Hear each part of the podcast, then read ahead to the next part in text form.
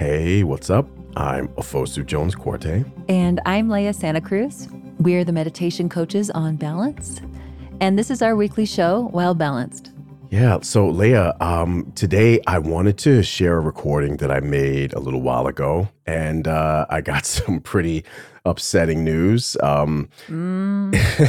it felt like all of this stuff that I had been reading and hearing about that was happening outside in the world had found its way to my own doorstep and in my household in a really personal way. And this happened over the holidays. And um, I recorded myself as I was first processing all this.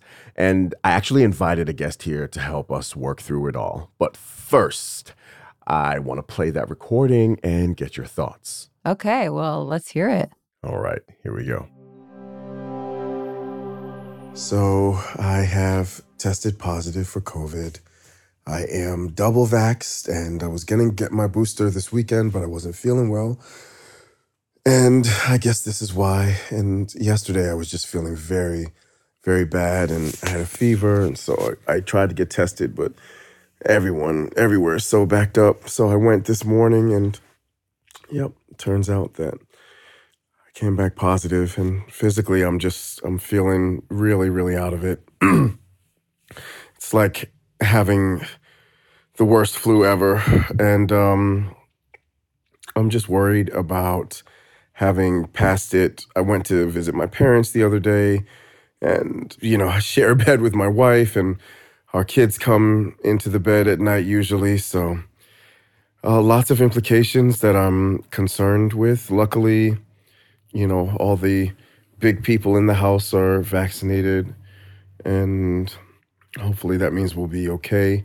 And I don't know what this means for the next coming days. You know, everyone's going to go get tested, obviously, and it just sucks. But it's life. It is what it is. But it's not having a terrible effect on my state of mind. So, what can you do? oh man, that's a tough one. Yeah. I'm so sorry that you had to deal with that yeah. over the holidays, especially. That really sucked. I'm, I am remembering the the me who that was a few weeks back, and it was definitely a rough, a super rough time. Yeah, well, I'm just glad you're okay. Oh, and you. how did your family fare?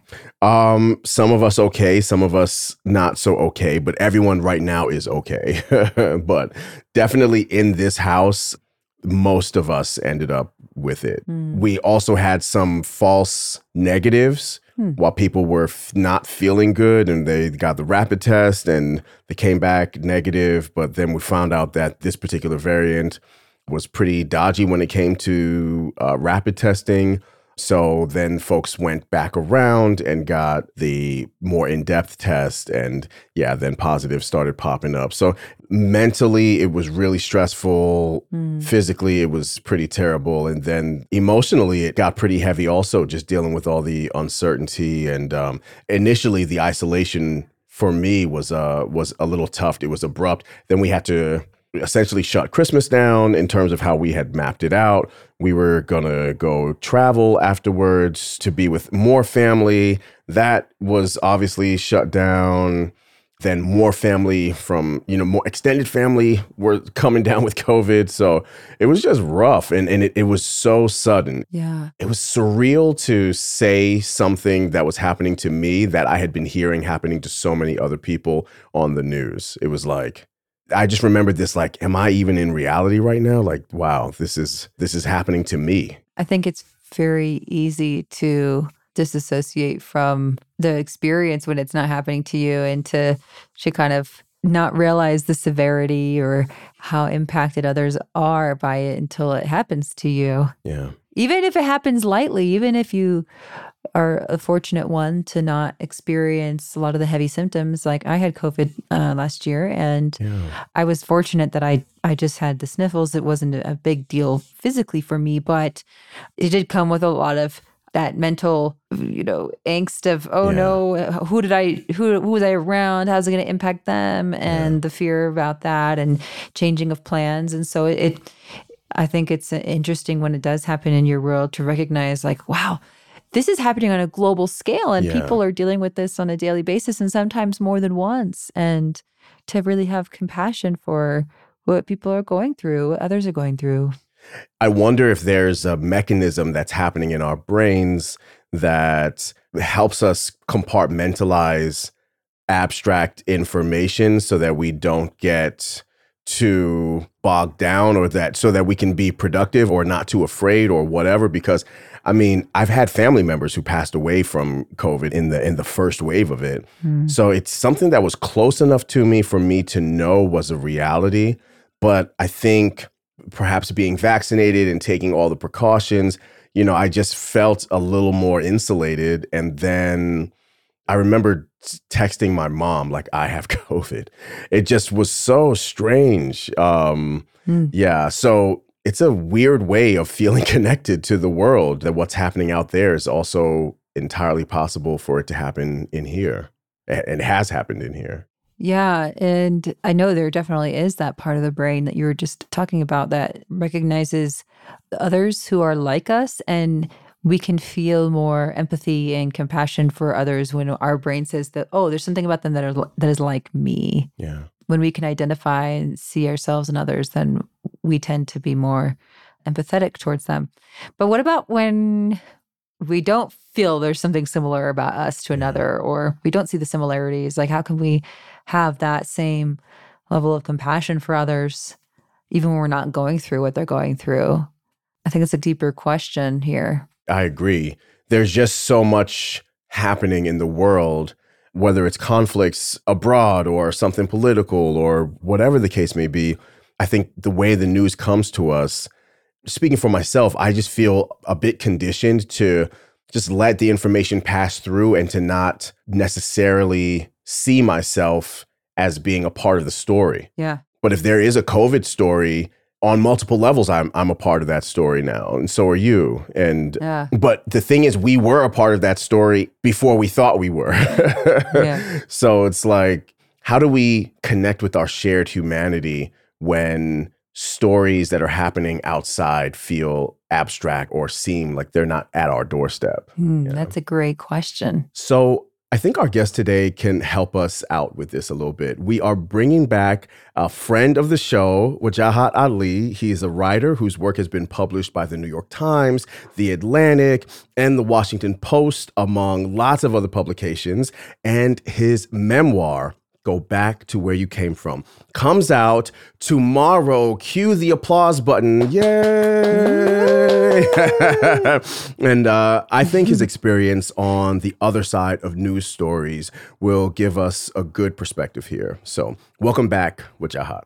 Thank you. Thank you guys for having me. I appreciate it. Welcome. Yeah, congratulations on your book. That's a huge accomplishment, man. I, I feel good about it. You were giving me a nice pep talk right before, like, you know, the book's coming out during the Omicron variant. Everyone's exhausted. And uh, you spend a year and a half, you know, birthing this, Yes. uh, if I may use that analogy as a man. Uh, and you're like, eh.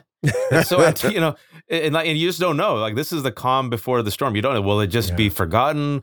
Will people, Yeah. uh, you know, engage with it? Will people destroy it? And you just there's an odd anticlimactic piece right now Yeah. Yeah, that might change tomorrow. that's right. It could always change. And my advice to you was to just be proud of yourself and be in this moment. And then we'll see what happens. But I have a good feeling that your book is going to be very well received. I'm certain it's beautifully written, just knowing that it's coming from you. So I want to jump in because you just mentioned the big O, and I'm not talking about myself.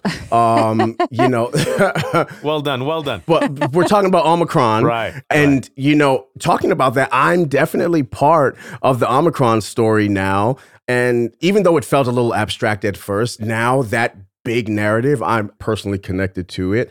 Um, and I'm curious have you had moments over the past few years when the constantly updated pandemic news hit home for you? And it's sounding like it's hitting home for you right now. And I'm wondering if this is the time or if there have been other times, et cetera. No, it's been nonstop. You know, for me, uh, the reason why it's been nonstop is my daughter, who is now five, was diagnosed with stage four cancer right before she turned three, about two and a half Wow. years ago. Oh, well, three, almost three years ago now, right? Like April.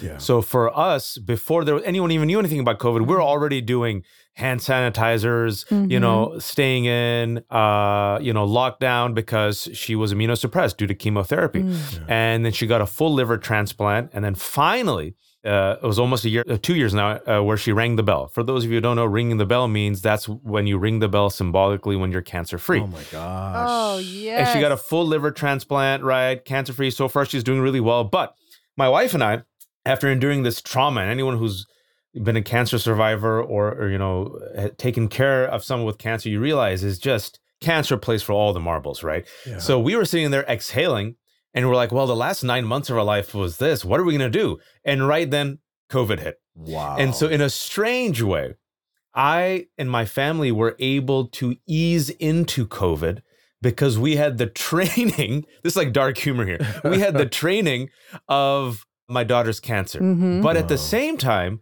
it doesn't matter what's Omicron or Delta or God knows what Greek alphabet, I hope to God doesn't come, is since our daughter's immunosuppressed, even when America had this moment, and some America still has this moment of just not caring yeah. and not wearing masks and not getting vaccinated and not like doing anything, right? Like not doing social distancing. Yeah. We're like, we can't afford to do that because we got an immunosuppressed kid. Yeah, mm. different story. Right. And so for us, it's like, we can't hang out with anyone, stay at home.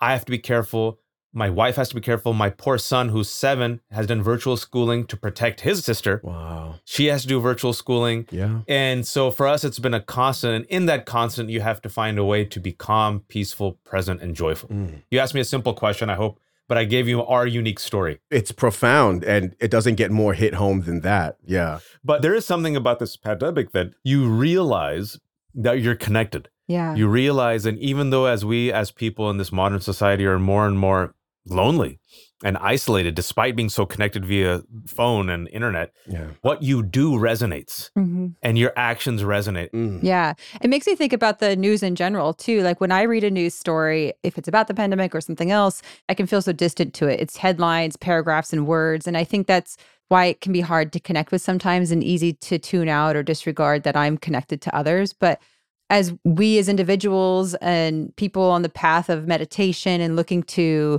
empathize more deeply with others even when the news doesn't impact us directly i think it might be helpful to hear from you more about like what goes into making those words would you mind to share about a story maybe you reported on what was involved who you might have talked to yeah, so I'll just give you an example. I just turned in a um, article based upon this hostage crisis that happened uh, last week uh, in Texas. You know, where mm-hmm. this man, this 44 year old British man, came in uh, and decided to hold four Jewish uh, worshippers hostage in Texas to demand the release of a Pakistani Muslim national. It's as atrocious as it, is stupid. Terrible, right? Because anti-Semitism is the oldest hatred and it is dangerous and it is fueling white supremacy here. It's fueling uh, violent Muslim extremists abroad. Mm-hmm. And so someone might sit there and go, well, why should I care? I'm not Jewish. And I'll tell you how it hits home really quick. As soon as the identity of the man was released to be a British Muslim man, all of a sudden that anti Semitic incident was used to launder Islamophobia. Mm. And people said, see, see, was a Muslim. All of them are like this. So now some of those same forces use that incident to hit Muslims. Do you see what I'm saying? Mm. Yeah. And it's one of those situations where you could sit there and go like, well, this doesn't affect me. I don't care. Two things I would say. Macro is in this country that we're living in, the United States of America, the number one domestic terror threat is white supremacy. And people say, eh, it doesn't affect me. But what we've seen is it fuels other forms of bigotry. And we should care and empathize because even if you don't think it affects you, it does affect you. Synagogues, mosques, Sikh Americans. You see what I'm saying? Yeah. These people are connected by a, a, conspiracy theory that blames one group, and that conspiracy theory then is used to attack all of our groups, mm-hmm. and it hits home. That's one on a macro level. Now you're sitting here listening to this, and you have to take it personal. Suppose you're Jewish, suppose you're Muslim, suppose you're Latino, suppose you're Black. You're like, I got to tune out, man. This is just too much stuff. And I feel like it's a balance here with empathy and being connected and caring about those communities that might not be your community at the same time processing this onslaught of information in a way that doesn't overwhelm you. And it's okay to take a pause. It's okay to breathe. It's okay to talk to someone about it. Even though this synagogue story was happening in Texas, many Jewish Americans around the country were traumatized by it. So mm-hmm. to check in with folks and also to check in with yourself, don't completely tap out. We need you. Do what you can to make sure that you can check in in a way that you're most healthy and joyful. When you're reporting that story and you are talking to people who are affected, either directly or indirectly, what's that like for you Mhm. emotionally a- as a reporter? You know, I'm glad you asked because even with this article that I wrote about that came out, like I got hit. Mm. My sentiment was widely shared and appreciated. But you can imagine some people with their political agendas pounced on it. So now Mm. I'm being attacked for the last two days, right? Yeah. So a part of you then says, I'm a reporter and I'm I, I write and I'm a commentator, but I'm also a human being and I'm also Muslim, and somehow I also get sucked into the story. Like I said, I can only control my own intentions. I can only control my own actions. I have my energy out there in the world. I have my work out there in the world. People will believe what they want to believe. I can't allow these forces to silence me. And hopefully, I have to have faith in the universe that people will see my intention and my actions. Yeah. And I know mm. that these tweets and this article I wrote are speaking to a bigger, connected level. hmm Yo, Wajahat, thank you so much. I mean, there's so much in what you've shared and so much depth of feeling and honesty and truth. And personally, I'm walking away, you know, feeling like I've got just some reminders on how to navigate when the news hits home and just these crazy times. I want to congratulate you on your new book. It's a wonderful accomplishment. Thank you. You should be proud of yourself. And I want everybody that's listening to go read it. Tell them again what the title of your book is. Go back to where you came from and other helpful recommendations on how to become American. uh, it's it's out tomorrow. I, I really hope people like it, A- and it does talk about self care, and it does talk about mental health, and it does talk about the very real problems that we're facing as a country, especially marginalized communities, and Mm. how you can find a way to move forward with joy. and And I'm very proud that the book ends on hope. Mhm. Absolutely. Wajahat, thank you so much. Thank you guys. Thank, Thank, you. you. Stay well. You too. Hmm. I think Wajahat's experience is very unique, but it's kind of like an extreme example of of uh you know with what happened with his daughter and her scare and protecting her from COVID, and then what he faces in real time as a journalist and all that that entails, and still trying to find a place where you don't hide from your connection with humanity. You don't hide from the truth. You don't disassociate, but you still try to operate with a sense of self care through it all. Mm. In in a way, all of the news hits home, whether we admit it or not. It's we because we are an interconnected world, and it's really our choice to say that this doesn't affect me. This has nothing to do with me and just kind of pretend and live in a bubble until you know the news in- inevitably does have something to do with you you know i'm sure many of us have experience with covid it's almost like this kind of magical wishful thinking that like oh if i don't you know absorb too much of that news or if i keep it at arm's bay mentally then it won't really affect me and i think the real vulnerability you know when you're connecting with the news is recognizing that this could happen to me. I could be directly affected by this. And that's a it's a scary thought. It's just a reminder to tell us be vigilant to some degree, to be aware, you know, be mindful of the world that's happening around you and the choices that you make every day. Yeah. But what do I stand for and how do I use my voice in a way that matters? And how do I care for others in a way that helps shape the world that I'm in? And maybe I can't change the whole world as one person, but I can change my little section of it. Yeah. Yeah. Let's not close our eyes, but we can also be kind to ourselves. Well, thanks for joining us. And thanks to Wajahat Ali. If you want to read his work, you can go to his site, wajali.com. That's W A J A L I.com. His book, Go Back to Where You Came From, will be available starting tomorrow, January 25th. Yes, yes, yes. Congrats again, Wajahat. And always uh, great talking with you, Leah. And for you, listener, if you like what we're doing here, please tell your friends. And make sure to follow our podcast so you can get notified when the episodes are added. All right, y'all. Take care, be kind to yourself, and we'll see you again soon. Tchau!